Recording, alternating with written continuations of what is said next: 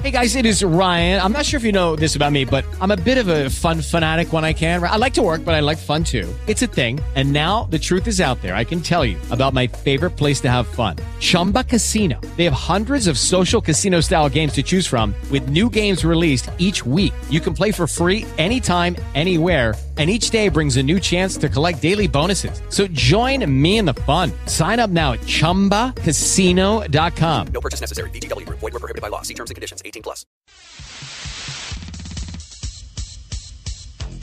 Morning has turned to afternoon, Good afternoon, everyone. but the grind carries on. not just the grind physically, but the grind mentally. The midday grind, featuring a couple of TV jockeys who've also been through the radio wars. serious? Martin Kilcoyne I was a little lit, so I was saying whatever I wanted. and Charlie Marlowe. Our top story tonight Jon Jay will be back tomorrow. Here's him getting a hit in 2012. It's the midday grind on 590 The Fan and 590thefan.com.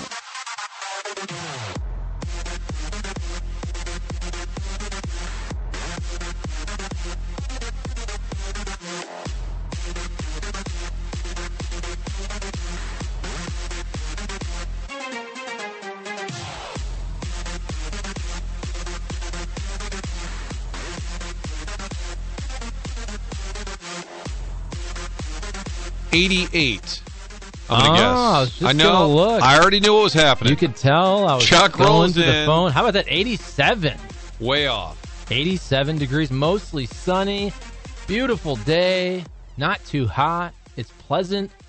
The Stanley Cup's going to Busch. The Cardinals had a good first couple innings last night. We need Joe Strauss. here.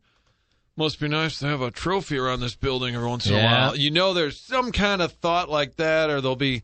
God, there's a lot of snarky tweeters out there. Some of who we know.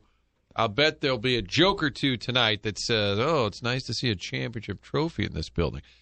And this is the heralded franchise. And I said last night at five o'clock, this is really weird. I said, the script has flipped. We're at Busch Stadium, and our top story is about the Blues. It's a Blues world right now. Craig Berube getting a deal is all anybody cared about yesterday. Oh, by the way, Jordan Hicks is out for the season.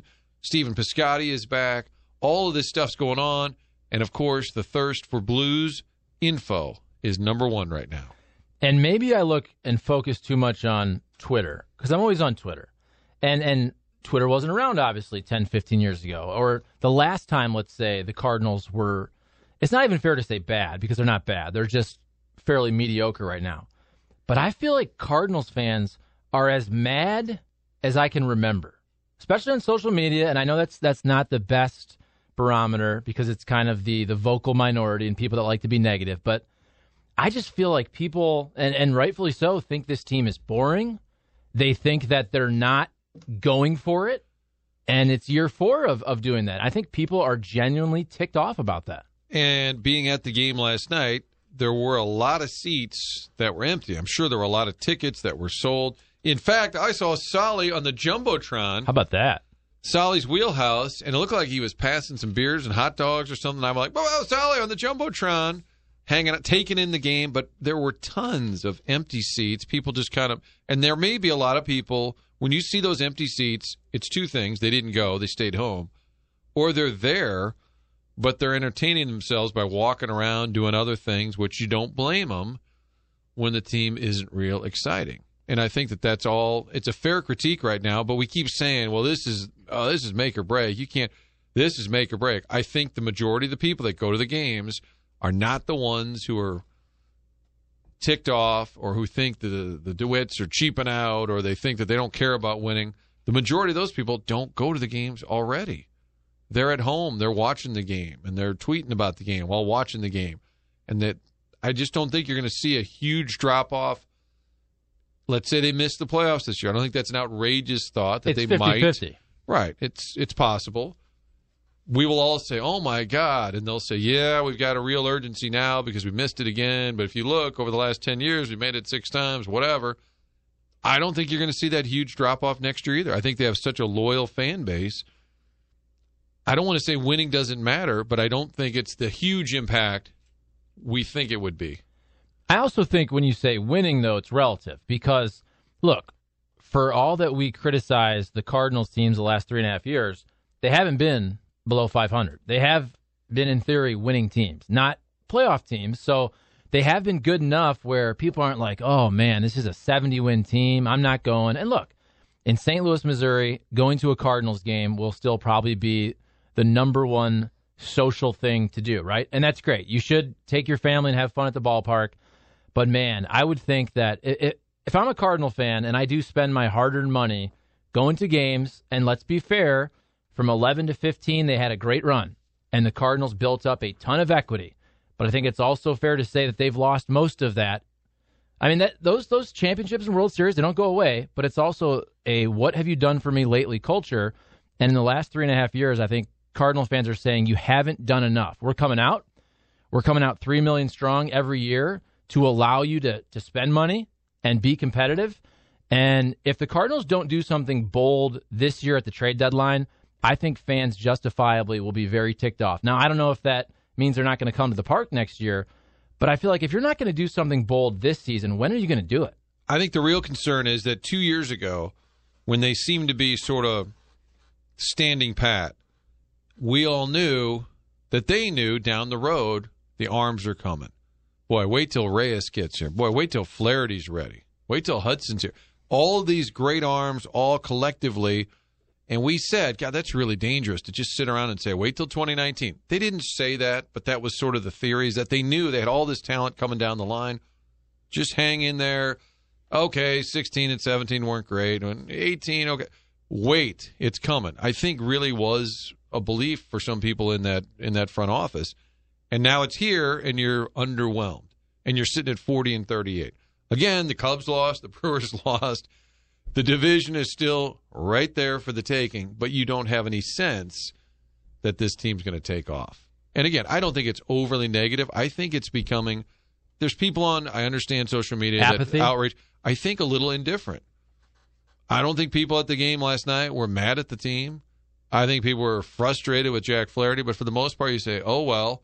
let's walk around, let's get a beer, let's get Dippin' Dots. And I think that's what it's become. Those are good. It's it's become a social outing.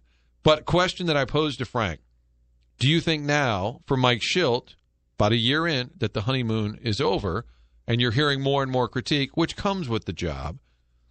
La Russa got just skewered for years. Matheny got skewered towards the end.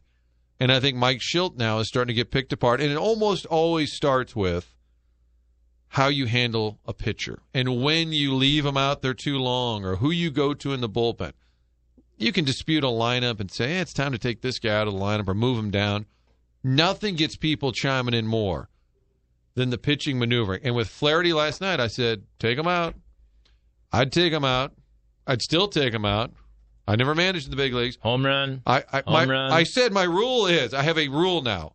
If you give up three home runs, I'm taking you out. I'm going to tell all my pitchers, you give up three home runs, I'm taking you out.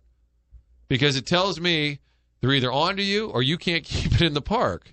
When you give up three home runs in four plus innings, I'm not trusting you anymore.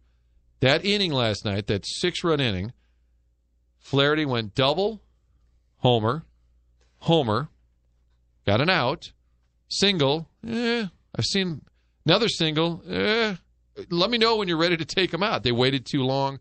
I don't think they were trying to get him to win because he was losing at that point, four to three. It just seemed like the old days when you just leave a guy too long and then bringing in John Brebbia. I'm sorry, I don't think he's going to get people out right now. It's not working. Maybe he needs a break. He was great early. He was outstanding. But don't we all see the same things? Don't we see Flaherty who just doesn't look good? Get him out. We see Brebbia right now not getting people out, and you're watching that, and we say, oh, six run inning. Okay, it's seven three. This offense probably not not being overly negative, just kind of indifferent. Started walking around and just enjoying the carnival that is the ballpark. And that's where the A's yesterday, Chris Bassitt, who threw I think 400 pitches in the first three innings, and and really, you talk about walking around the ballpark. That game, the first three four innings, was a glacial pace. Yes. If, if Rob Manfred is watching that game, talking about pace of play, and that's not just looking at the scoreboard. That game was boring from a pace standpoint. But Bassitt, you know, they got him early. Now, granted, his pitch count got up, but there he's not doing great. and they get him what in the in the fourth inning.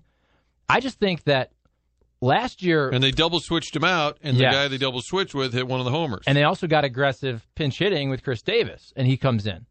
I just think that last year, what Mike Schultz did really well right when he took over is he he seemed to more times than not have the right touch with when to aggressively get his starting pitcher before that guy allows the two run double or the three run homer. And I think that at the end of the of the Matheny era, you saw that a lot where especially with Luke Weaver off the top of my head, I remember a couple times where I feel like Luke Weaver was always allowed to stay in for that last just kill shot, right? The two run double, I'd the three probably run take homer. him out. Probably take him out. Right. Oh, I, oh, I think I'd take And him out. was oh, I, oh, you got to take him out. Oh, was- oh, Yes, three run homer, game over.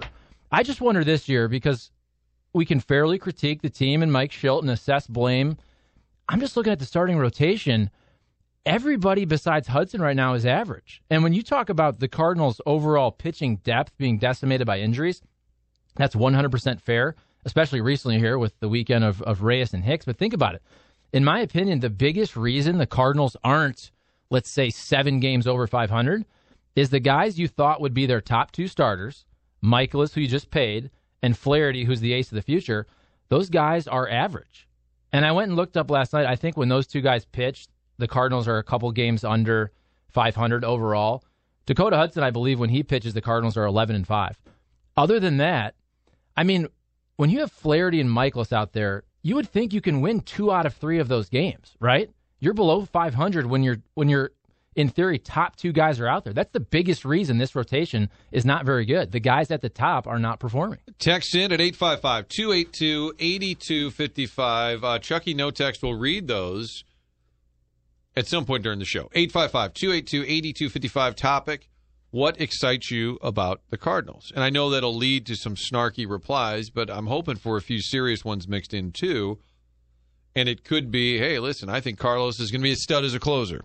Okay. Hey, I think Goldschmidt's going to go on a tear. His resume says six straight All Star games. This guy's going to start hitting, and that's going to change the whole lineup. Okay. Those are examples, Charlie. Those would be examples mm-hmm. of what people and they're fair in examples. At 855 282 8255. Uh, A couple other things, news and notes from the ballpark yesterday. Good to see Stephen Piscotty. And from a media, the media is annoying. We're part of the problem. 100%. 100%.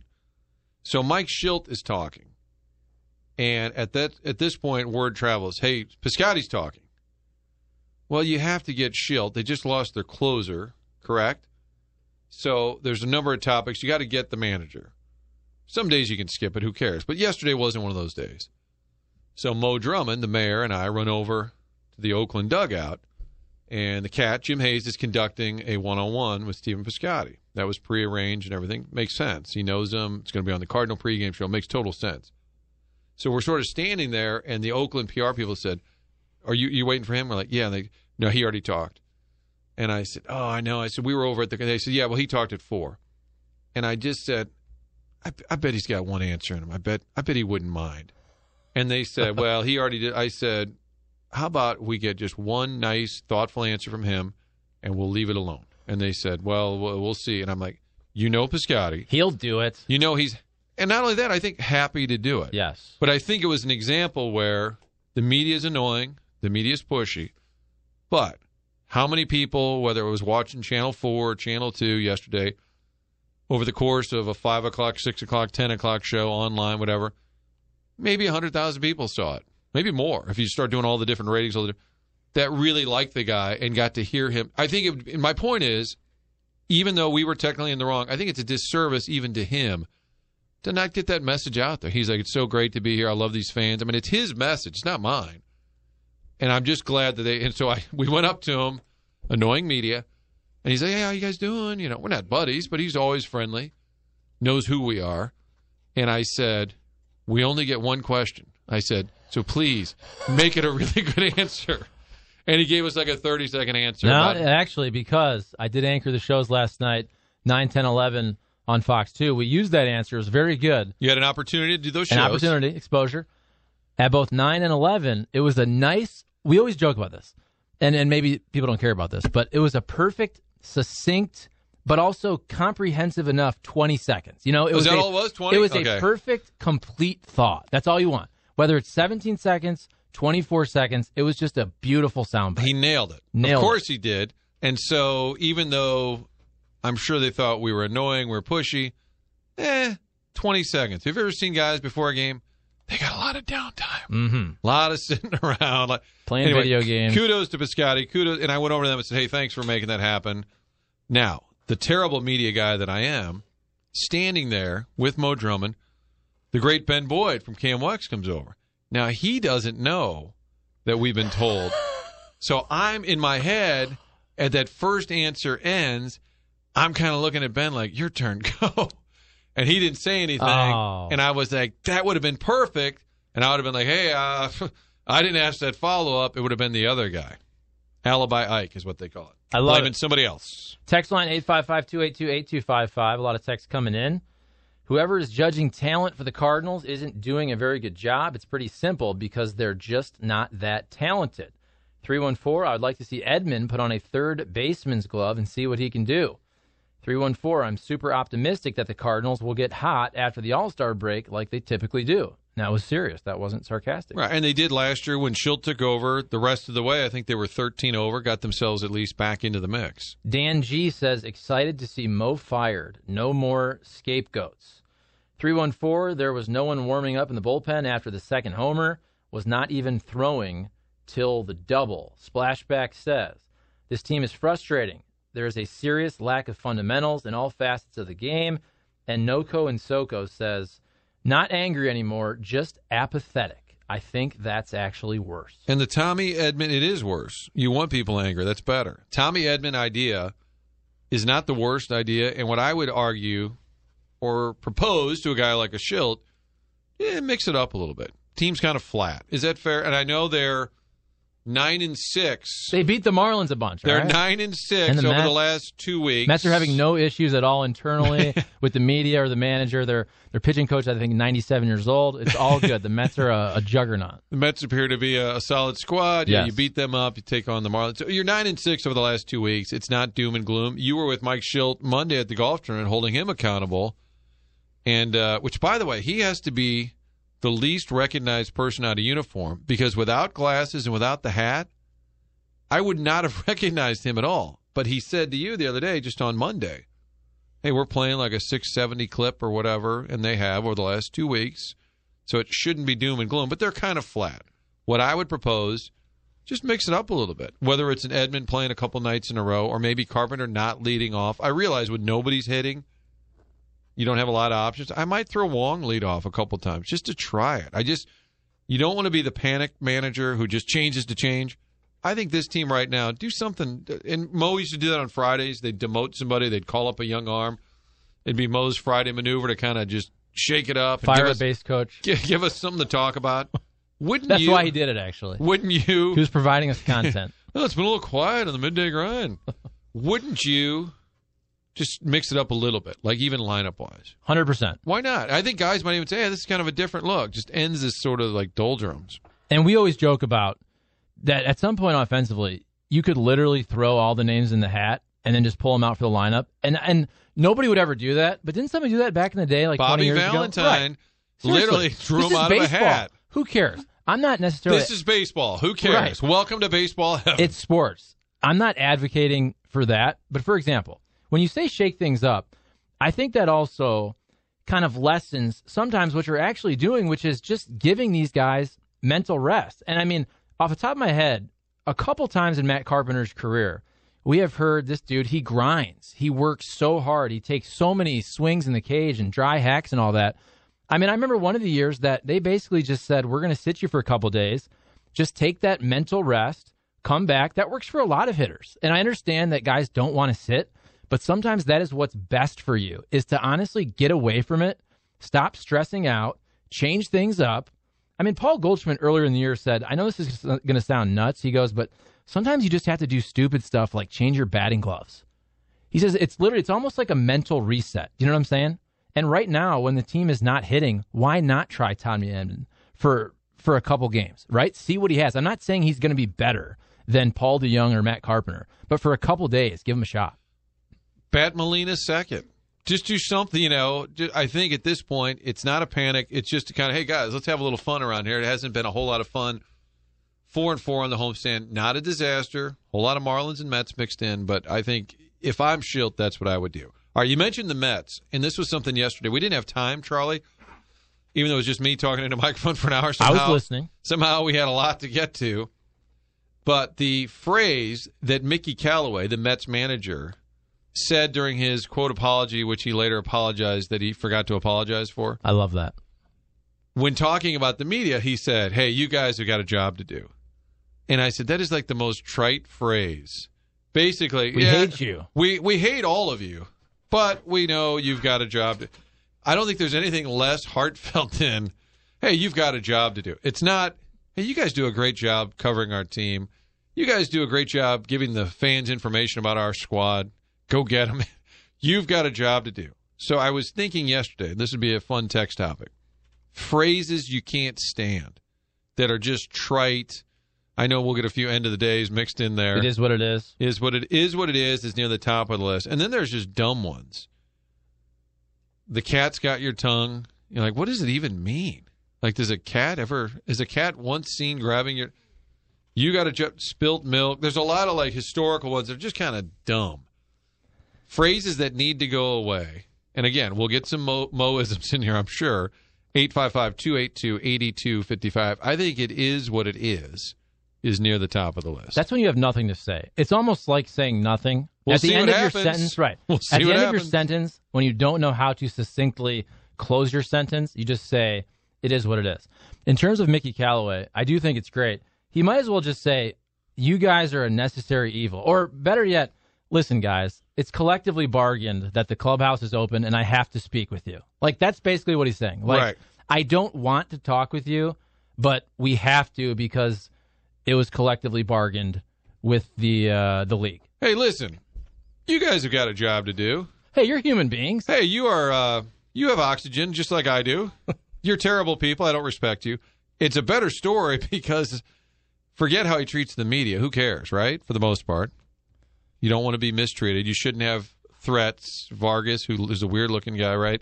Just has an interesting look. Looks like a character in a certain movie. He's also always really good or really bad. like he's either sub two ERA or his ERA seven and a half. He There's said, no I in will, between. I will knock you the blank out. Shouldn't be saying that to reporters, but on the whole, nobody cares about the media. The better story is that the GM, Van Brugendugendugenhugen, Van is Wagenen. calling for calling from home I love this. and dictating when a pitcher should come out of a game. If you're the manager, and I don't care if you're Mickey Callaway and you don't have a resume as a big league manager, you cannot you cannot follow that order. Correct? Would you, as the man, would you? Fo- I know he's your boss. I think I would say, you know why I got fired, and here's why, and then that guy's getting fired for calling something like that. As stupid as that is, Why There's- isn't he at the game? By the way, correct? I'm just wondering. He's like, oh, my kid had little league. I thought I'd stay. Isn't that The- kind of important? The GM is at home watching and telling the the manager when to take somebody out. And then Degrom was pissed about it. Right? Didn't want to come out of the game. If I'm Callaway in the mound, he said, "Not my call. I just got a text from uh, Bragan Wagon Wagon Wagon, whatever his name is, and, and he says you got to come out. What? They should have pulled a phone out on the dugout and, and like Skyped with the GM. Insane. I do think sometimes, like if your manager's not very smart or being negligent with a with a pitcher out there who maybe he's struggling and and maybe he'll also hurt himself. Maybe somebody else sees something mechanically. I can understand that there. The whole Mets situation though this year, it's crazy. Like I can't imagine being Mickey Callaway because I feel like for almost 2 months now every every weekend there's like a press conference like he's going to still be our manager like for two months he probably goes to the park every day and wonders if he's going to get fired it's really weird right i mean this has lingered in his first season a long time but that he might get fired Yeah, and they just like don't fire him Like a nine day road trip. Should I? uh should i pack Should I- just for a day or two Yeah, should I bring all my stuff? Should I pack some stuff? Uh, text in at 855 282 8255. Uh, Later tonight, the Stanley Cup is going to be down at Busch Stadium. The Blues will be honored. Early start in that game with the A's closing out the two game series. Also on the docket tonight, Charlie, I'm going to be at the Sheldon Concert Hall. Mm-hmm. Bill DeWitt, Cardinal owner, is going to be Cardinal team president, I should say, is going to be there with me. It's a fun event. We've been talking a lot about it. St. Louis Sound Competition and what it is. I think we have a final group of 10, whittled down from 70. They're singers, songwriter, performers doing their original music, competing for a chance to make it to Nashville at a recording studio. Second annual event. It's at the Sheldon Concert Hall. Doors open at 6:30. Starts at about 7:30, and it's a fundraiser for Heal, which is an area group that brings music to the inner city. So it's a fundraiser, but it's also the Sheldon Concert Hall, cool venue, all sorts of music. We'll have the critics there, and at the end of the night, we'll announce a winner. It really is a neat event. So if you're looking for something to do tonight, come on down and join us at the Sheldon. Last year, Bill DeWitt handed out everybody some vouchers to go to Cardinal games. So basically, you walk in, you automatically get some free tickets to go to a game. Really a lot of fun. Hopefully, folks will join us there tonight. We'll come back. It's the coveted hour, the midday grind on 590 The Fan. Okay, round two. Name something that's not boring. A laundry? Ooh, a book club. Computer solitaire, huh? Ah, oh, sorry, we were looking for Chumba Casino. That's right. ChumbaCasino.com has over 100 casino style games. Join today and play for free for your chance to redeem some serious prizes. ChumbaCasino.com. No purchase necessary. Forward prohibited by law. 18 plus terms and conditions apply. See website for details.